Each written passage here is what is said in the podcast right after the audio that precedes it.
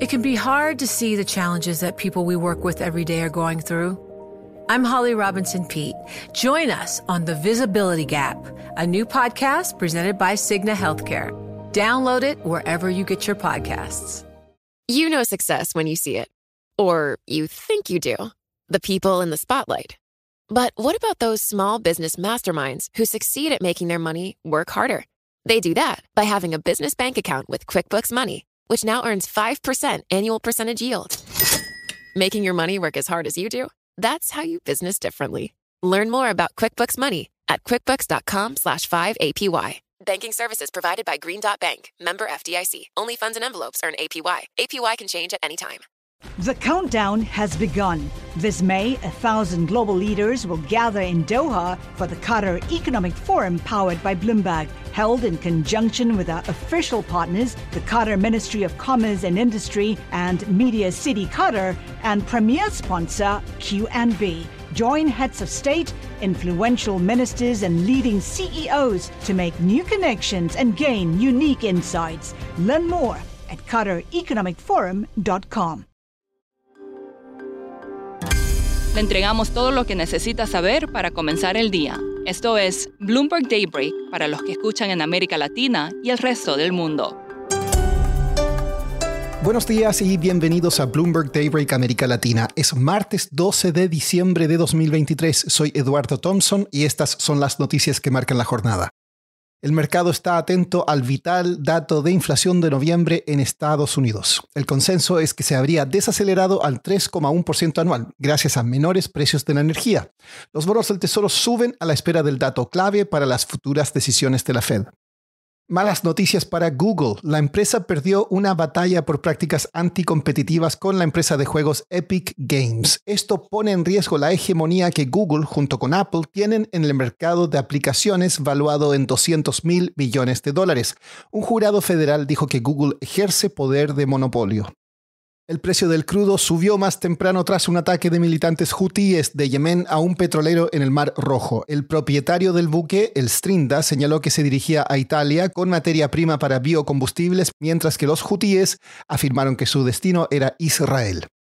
En otras noticias corporativas, la empresa inmobiliaria china Country Garden habría logrado un acuerdo con tenedores de sus bonos para evitar un default y las acciones de Oracle caen tras informar menores ingresos en su negocio de nube. Pasando a América Latina, hoy se informó la inflación en Brasil en noviembre que acumula un alza del 4,7% a 12 meses en línea con las estimaciones. En México, la producción industrial creció 5,5% a 12 meses en octubre, por sobre el consenso. En Argentina se espera que el ministro de Economía Luis Caputo anuncie hoy por la tarde el esperado plan económico del presidente Javier Milei. Ayer el Banco Central ordenó restricciones a la compra de dólares a la tasa de cambio oficial. El mundo está atento a la creciente tensión entre Venezuela y Guyana por el control de la región del Esequibo, una zona rica en petróleo y otros recursos naturales. El presidente de Venezuela, Nicolás Maduro, reflotó en recientes semanas este conflicto que data del siglo XIX y amenazó a las empresas petroleras que buscan operar en concesiones ofrecidas por Guyana. Patricia Laya y Fabiola Serpa, periodistas de Bloomberg News, obtuvieron una entrevista exclusiva nada menos que con el presidente de Guyana, Irfan Ali. A continuación, Patricia comenta el mensaje principal del mandatario guyanés. Pues sí, esta mañana tuvimos una entrevista exclusiva con el presidente guyanés Irfan Ali y nos comentó que a pesar de las amenazas de Maduro a los productores petroleros que Maduro dice están operando en aguas disputadas por los dos países, que las petroleras, tanto Exxon como los demás, le han comunicado al presidente guyanés que siguen operando, que no van a poner ninguna pausa en sus planes de producción y que la idea es seguir avanzando. Es decir, las amenazas de Maduro no han tenido ningún tipo de efecto real sobre las operaciones de estas empresas y creo que ese era uno de los mensajes principales.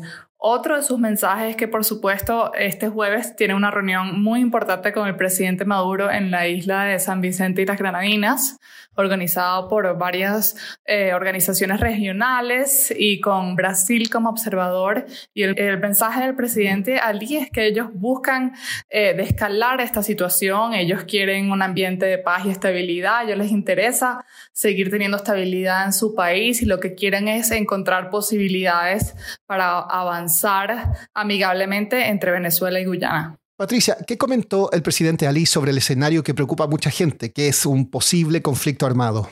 Pues él fue muy enfático en decir que él, tiene tropas en la frontera guyana y que su misión principal es mantener la soberanía y la paz del país, pero que no quieren que llegue a ese nivel.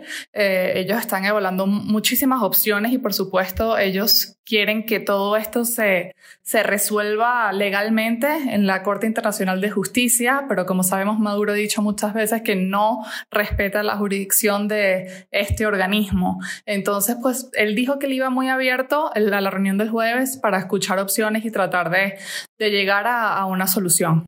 ¿Y qué comentó también sobre el papel que está jugando Brasil en el conflicto? Él dice que Brasil tiene un rol indispensable en estas negociaciones. Dice que Lula ha tenido un papel muy importante y lo sigue manteniendo, que para ellos Brasil es un país súper importante con el que quisieran seguir manteniendo tanto seguridad energética como climática, como política y entre muchas otras entidades, pero incluso este jueves el presidente Ali dice que se espera la presencia de algún oficial de alto nivel brasileño, no se sabe si va a ser Lula porque no ha confirmado, pero que esperan que Brasil siga tratando de ejercer su influencia sobre Maduro y la región para mantener la estabilidad y la paz. ¿Qué te dijo sobre la situación económica de Guyana por la producción de petróleo? Pues sí, el presidente guyanés es súper eh, optimista sobre el crecimiento económico que viene para Guyana. Él dice que incluso estimados de crecimiento económico de 25 a 30% de PIB anuales son muy conservadores, dijo él, y tiene estimados de producción diaria de 1.2 millones de barriles en los próximos años. Estos son estimados, pues obviamente súper optimistas, optimistas, pero también muy importantes de que sin duda dejaría a Guyana como uno de los países con mayor crecimiento a nivel mundial en los años que vienen. Por último, ¿le gustaría tomar un licor con sabor a nachos de queso? Ahora puede. Doritos anunció una alianza con la destilería danesa Empirical Spirits para producir una bebida que, según la descripción, sabe a un paquete de nachos recién abiertos. Una botella costaría 65 dólares. Yo me quedo con un Negroni tradicional. Eso es todo por hoy. Para más información de Bloomberg News en español, los invito a suscribirse al newsletter 5 cosas para que inicien el día bien informados. El link está en la descripción del episodio. Soy Eduardo Thompson, gracias por escucharnos. Para conocer todas las noticias que necesita para comenzar el día, revise Daybreak en la app Bloomberg Professional, donde puede personalizar las noticias que desee recibir. También puede suscribirse a la versión solo audio en Spotify, Apple Podcasts o la plataforma de su preferencia. Eso es todo por hoy. Escuche de lunes a viernes Bloomberg Daybreak. It can be hard to see the challenges that people we work with every day. I'm Holly Robinson Pete. Join us on The Visibility Gap, a new podcast presented by Cigna Healthcare. Download it wherever you get your podcasts.